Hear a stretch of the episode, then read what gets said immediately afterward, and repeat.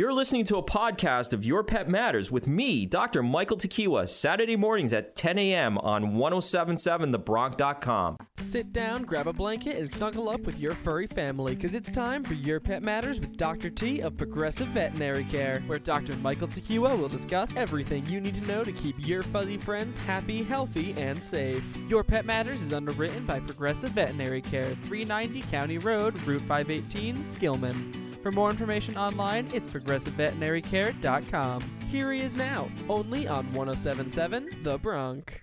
Good morning. Welcome to Your Pet Matters. I'm your host, Michael Dr. T. Tequila. And on today's show, let's talk about COVID, COVID 19.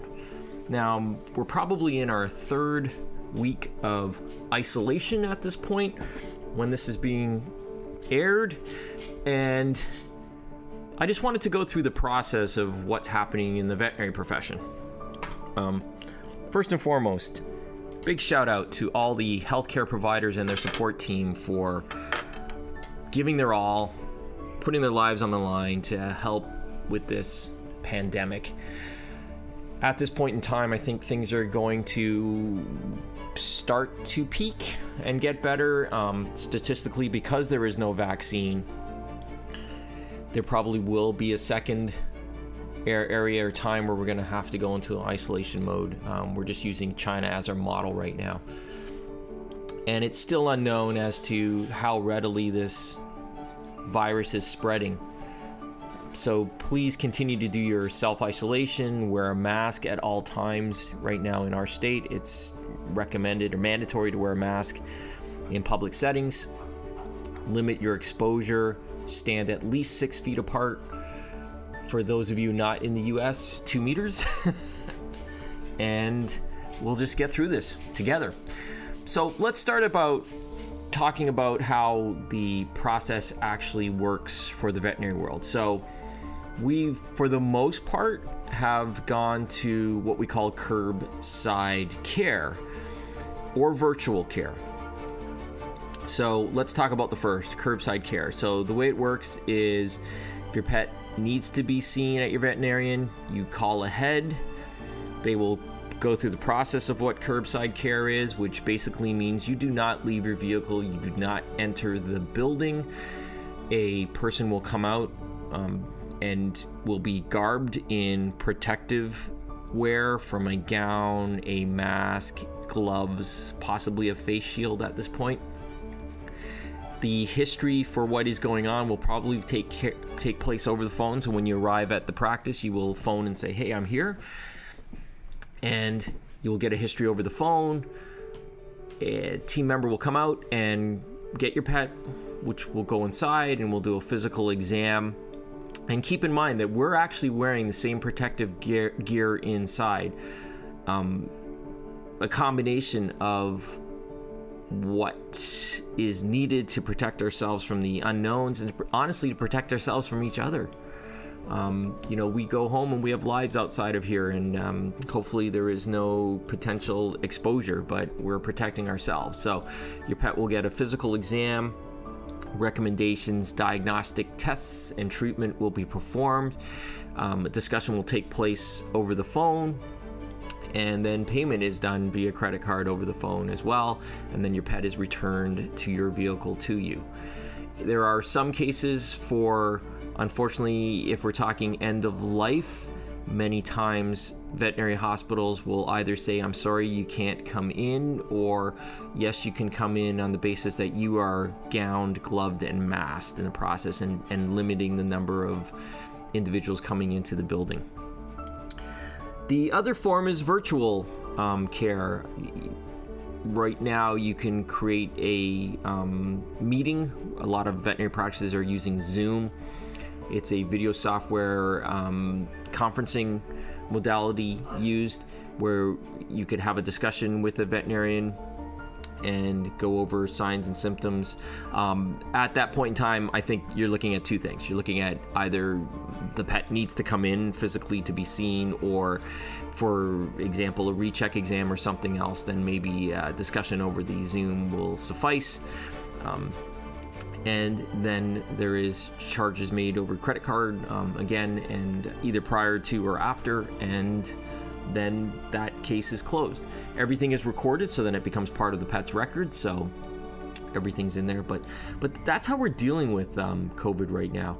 Um, it, it's it's one of those things that needs to be be done um, unfortunately um, one thing i will point out and this is a scenario that I think many vets are facing is a, lot of people just don't want to come in. Um, it's very difficult, even before COVID, when telehealth is done, is to actually do a diagnosis on a pet, or if there is something wrong that you can't just discuss um, over a audio or video signal. Um, it's really best to bring your pet in. I had a little situation at the clinic where a pet hadn't been seen for 18 months. Um, and typically, what you need to do is you need to do a physical exam once a year to continue what is called a doctor patient relationship, in which case, then he can prescribe medications, and the client wanted medications prescribed. Um, unfortunately, we can't do that because we don't know the condition of your pet, and heaven help us if we do prescribe something and it's going to lead to a negative reaction based on the current medical status of your pet. So, I know it's tough, um, especially if you are COVID positive or been diagnosed with COVID.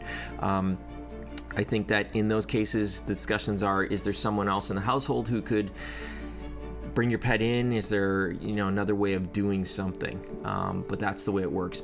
Um, one thing I didn't touch on was eh, that that was a day practice approach. The emergency centers are slightly different, where when you arrive, because they don't really have a history of your pet, there's an individual's outside gowned and garbed who will then take the history and bring your pet inside um, for care. And those are those are difficult scenarios, um, but they and kudos to them. They are open 24 hours a day. Many of us uh, day practitioners have actually limited our hours. We want to decrease our exposure, um, and you know normal healthcare may or may not be happening um, in day practices. And it's really those difficult cases, those emergent cases, um, those needed surgeries or treatments are the ones that are happening in the referral centers. And so, um, you know, they don't, they may not have a history that you have with your pet. So that's something definitely to think about there. Um, so that's the COVID scenario in the vet world. And things will change as time goes on. Um, and there are some practices that aren't actually closing. Um, so it's a difficult time for everyone. And, and one thing that I need to point out is that although we provide medical care to your pets, a veterinary hospital is a small business and they are facing the same small business issues that every small business faces. We are fortunate now that we are not all closed. Um, there are some small businesses that, are actually closed. There are some small businesses that might actually be doing very well. So, um, in a time like this, we are looking at ways of how can we get to the point of providing care for your pet without exposing risks to either you or us. That is an interesting thing. And that's something that we're all working out right now um, to figure out which is best and how we can get through this. Let's take a short break. You're listening to Your Pet Matters right here on 1077, 1077thebronc.com. We're back with Your Pet Matters with Dr. T of Progressive Veterinary Care, discussing everything you need to know to keep your furry friends happy, healthy, and safe. Only on 1077 The Bronc. Welcome back, and if you're just joining us, this is Your Pet Matters, and I'm your host, Michael Dr. T. Tekiwa. Um, I wanted to talk about all the stuff that you know. It this show is kind of dedicated to COVID um, 19 and everything that is what we're dealing with. It's it's really of you know all the all the issues that small businesses like mine um, and health and everything.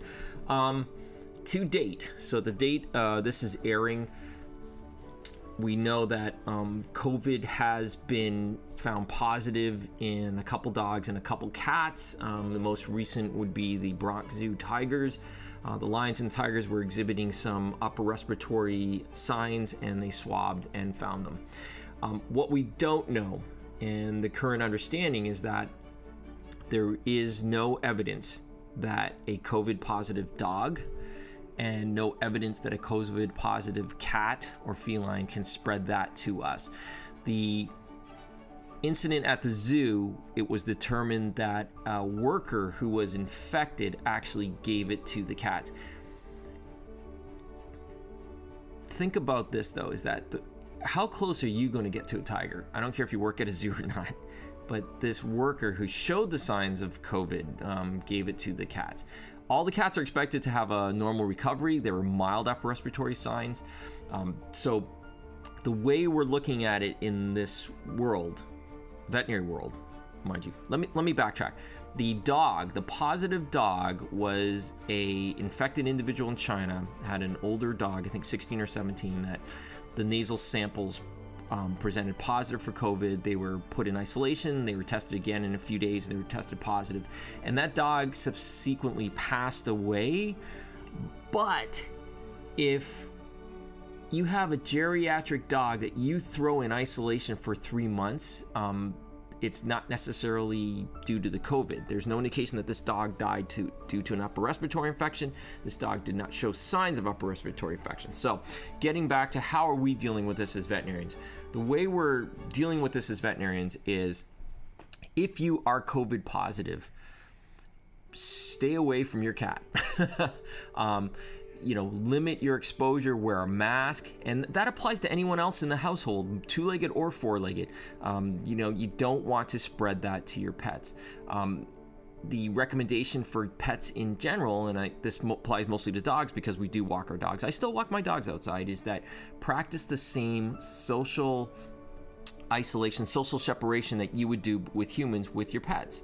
Um, Right now, there's no indication that the fur or anything's going to carry the pet, um, carry the virus. But what we're doing in the practice is we're wiping down leashes, we're wiping down fur, we're, we're wearing gloves and masks and everything when we do physical exams. So you really want to limit what you're doing with that. So the best approach is to do the proactive approach where you don't want to, you know, put your hands on and breathe into your pet and everything like that. Um, if you don't have the signs and symptoms, go for it. Uh, everything's great that way. But that's how we stand. So if there's any fear that you know your cat's going to give you COVID, it's usually the other way around, um, and there's no indication that these pets are getting into serious trouble. Having said all that, things change on a basis. We don't know if the virus mutates. We don't know what's going to happen. Um, we don't know what's happening in our world, in the human world. So just play it safe that way. And, um, you know, if you have questions, definitely call your veterinarian. They'll be more than happy to talk to you about everything that way. Um, if your pet exhibits upper respiratory infection signs, and by that I mean they're sneezing, they're coughing. Um, in worse cases, their appetite goes down, there is nasal discharge, it goes from clear to mucousy those are most likely a typical upper respiratory infection. Um, in many of those cases, we do want to see your pet. We do want to talk to you about what the options are for that. There is a bad influenza virus that dogs can get, and it can be fatal in dogs that aren't treated. So, you definitely want to, at the very least, talk to your veterinarian Second case is do a curbside appointment with your veterinarian. Um, but if your pet is really showing signs of lethargy, fever, decreased appetite, hacking away, those are signs that you know you want to get your your pet looked at. Other signs of coughing, sneezing, difficulty breathing can range from asthma. In heart disease, you could have difficulty breathing and coughing. Um, those are other typical signs that can lead to issues. In all those types of cases, you do want your pet looked at. You do want your pet looked at by a veterinarian. So, so call your veterinarian, make that appointment. Um, if you're hesitant to bring your pet in, um, ask to see have a virtual consult with your veterinarian. Um, I talked about this the last segment. In cases like that, it may be something that they can talk you through things, but they may say, listen, I don't have enough information, or your pet sounds really bad that we definitely need to be seen. Okay, so that's what I want to talk about um, the COVID situation here in the vet world. Stay tuned. keep that dial tuned to 107.7 on your FM or keep listening. Um, if you want to listen to us via the internet, um, there is two apps that you can download namely WRRC1 and WRRC2 available on iOS and Android devices. We also archive these stories um, at 1077thebronc.com. You can listen to audio archives. So stay tuned. We'll be right back after these messages. We're back with Your Pet Matters with Dr. T of Progressive Veterinary Care, discussing everything you need to know to keep your furry friends happy, healthy, and safe. Only on 1077 The Bronc. Every weekend, you'll find a project to get involved with. And sometimes, it'll include your scaly or furry partner in crime. From Your Pet Matters with Dr. T, it's time for Producer's Pet Project. Your go to for pet news, recall alerts, adoption services, and overall helpful tips and tricks to keep your best friend happy and healthy. Producer's Pet Project is underwritten in part by Progressive Veterinary Care. Good morning, everyone. I hope you're enjoying this week's encore presentation of Your Pet Matters. This is your producer, Danny Romanowski, giving you another edition of the Producer's Pet Project. On today's episode, I will be covering two very different topics. The first being different foods that may be harmful to your pet, and the second being some basics of pet therapy. An article found on freshpet.com in the blog section talks about different human foods that you might or might not know were harmful to your pets. This article is linked to our Facebook page, where you can read along as I hit some highlights if you'd like. There are countless human foods that are not only tasty, but actually good for your pet when mixed in with their regular food. The six on this list, however, are ones to be avoided. The first is chocolate. Chocolate is probably one of the most well known human, human foods that is unsafe for pets. Chocolate contains a compound which humans easily metabolize, but pets process much more slowly. Since it is processed so slowly, it allows the toxic levels to build up in their body until it becomes dangerous. Unlike many other foods on this list, the size of the pet plays a role on the impact that chocolate can have on your pet. For example, a large dog can consume much more chocolate than a smaller dog could before showing symptoms. When consumed in small quantities, chocolate will likely only give your pet an upset stomach with vomiting or diarrhea. However, in larger quantities, it can lead to muscle tremors, seizures, an irregular heartbeat, internal bleeding, or a heart attack. Next on the list is avocados. Avocados contain a fungicidal toxin, toxic called persin, Humans are able to ingest it in low concentrations, but un- unfortunately, pets are not. While dogs are more resistant to it than other animals, it can still cause vomiting and diarrhea, or in serious cases, death. Plus, the pit of the avocado is a serious choking hazard and can cause stomach or intestinal obstruction if it's intested, ingested. Next is xy- xylitol. You may never heard of it before, but you'd be surprised of how many common foods it is found in. It is often found as a sugar substitute, so it's found in a large range of baked food, some types of peanut butter, candy, and gum. When consumed by your pet, it is quickly absorbed into the bloodstream, causing the pancreas to release an increased amount of insulin, which causes a rapid decrease in the level of blood sugar and possible liv- liver failure. The symptoms can appear quickly within 15 to 20 minutes and can include weakness, staggering, and vomiting, and in serious cases, loss of consciousness. The next on the list is grapes and raisins. The dangers of grapes and raisins for pets may be well documented, but the exact toxic toxin that causes the reaction is still unknown.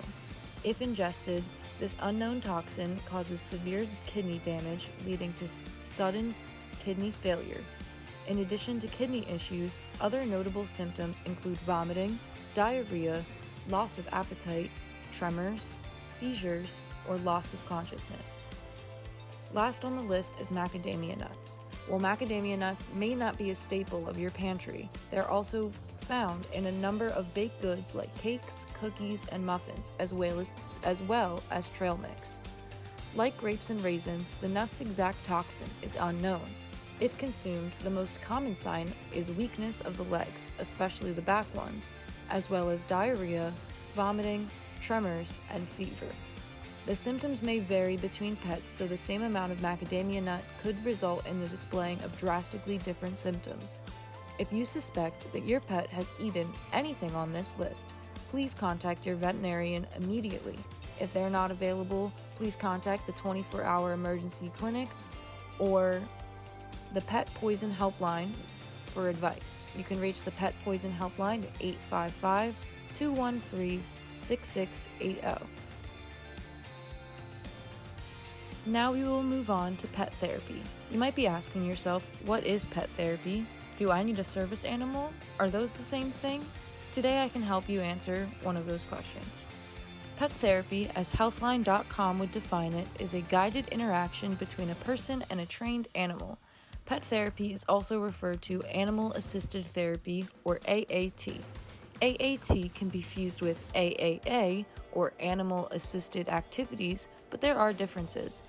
Pet therapy or AAT is formal and has structured sessions that help people reach goals in their treatment process. AAA is more casual and the animal is used for comfort or recreation. The purpose of pet therapy is to help someone cope with a mental disorder or recover from a health issue. Now I will dive deeper into the benefits of pet therapy. Because pet therapy builds on pre existing bonds between a human and a pet, many physical and mental issues can be helped with interacting with pets. There are many benefits to pet therapy, like reducing blood pressure, alleviating pain, releasing endorphins, reducing stress, and improving one's psychological state. For mental health patients, benefits can include lessening of depression, an improvement of one's outlook on life, decreasing a feeling of loneliness or isolation because of their new companion, reducing boredom, and reducing anxiety. So, if you're still wondering if pet therapy is something for you, considering the following questions. If you answer yes to one of them, then maybe it could be your option. Are you a cancer patient or survivor? Are you a veteran with PTSD? Someone with a mental disorder? A patient soon to be going into surgery or a patient in recovery or rehabilitation? Someone with sensory disabilities? Or a stroke victim? Again, if any of these sound like you, consider pet therapy. There's also many other people that can benefit from pet therapy besides those options. Just don't forget to choose the right pet for you and make sure you aren't allergic to your furry or not so furry friend. Dogs and cats aren't the only therapy pets that people use. Horses, fish, guinea pig, and other animals that meet screening criteria can also be used. On next week's episode, I'll be answering the other questions you might have about service animals and emotional support animals and how they differ from pet therapy. Thank you for listening to this week's Producer's Pet Project with your producer, Danny Romanowski. I hope you enjoyed the rest of this week's encore presentation of Your Pet Matters. That was today's segment of Producer's Pet Project, your one stop for all things pet news, recall alerts, adoption services, and more. Be sure to tune in next time, and for a more in depth conversation, listen to Your Pet Matters with Dr. T every Saturday morning at 10 a.m. Producer's Pet Project is underwritten in part by Progressive Veterinary Care, only on 1077 The Bronc. We're back with Your Pet Matters with Dr. T of Progressive Veterinary Care, discussing everything you need to know to keep your furry friends happy, healthy, and safe. Only on 1077 The Bronc. Welcome back. You're listening to Your Pet Matters right here on 107.7 the FM dial, 1077thebronc.com. And we've been dedicating the show to COVID. Um, I want to want to end the show with a, just a personal experience I have in my business, um, and it pertains to just what I was faced with prior to COVID and during COVID. Um, it's interesting. So, so many of my clients didn't know you listening didn't know. So prior to COVID, so shortly after the Christmas holidays, um, I had two key team members um, call out for medical leave. Um, it is what springtime, and one is still out on medical leave. The other returned for a short stint um, to work less than four hours per day, less than 20 hours, 25 hours a week um, on a fixed schedule, fixed work um, protocol. Uh, both, both these were skilled technicians, and when I say skilled, is the highest skill you can obtain as a technician is to monitor anesthesia. So you can imagine that half my technician, half my workforce, my key technicians were out. Um, and the one that did return wasn't allowed to lift anything over five pounds. So in the technician world, you have to even restraining a cat or lifting a cat. Cats weigh more than five pounds for on average. An average female's 10 pounds, average male's 12 pounds. So so basically not being able to function in the duties that they they were designed to to work for me um, and then now due to exposure to covid on her husband's part potential exposure to covid she is now out um, so it, it's just it was just a whirlwind of a situation we had to cut down on our number of doctors present per day.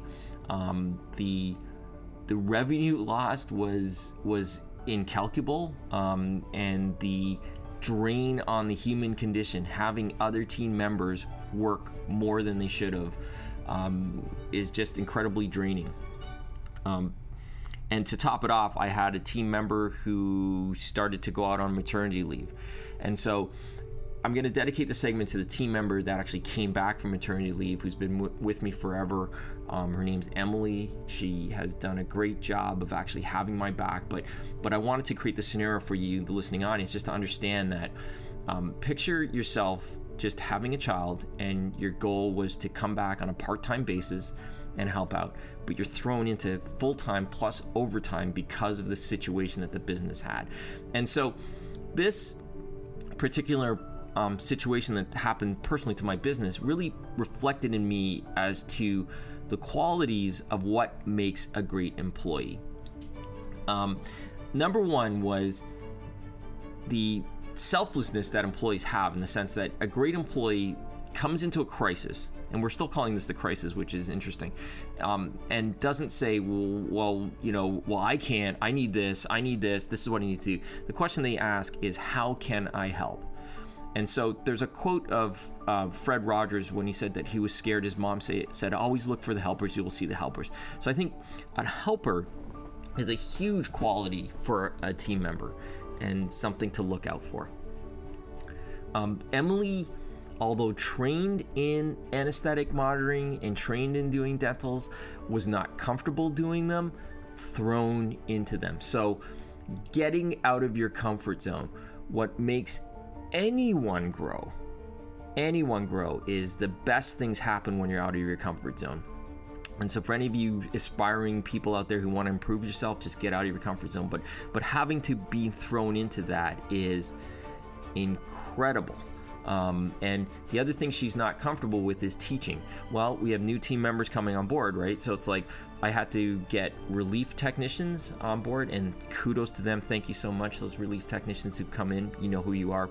Um, but Emily had to train them in our protocols, and then we have new employees, so Emily's training them in our protocols as well.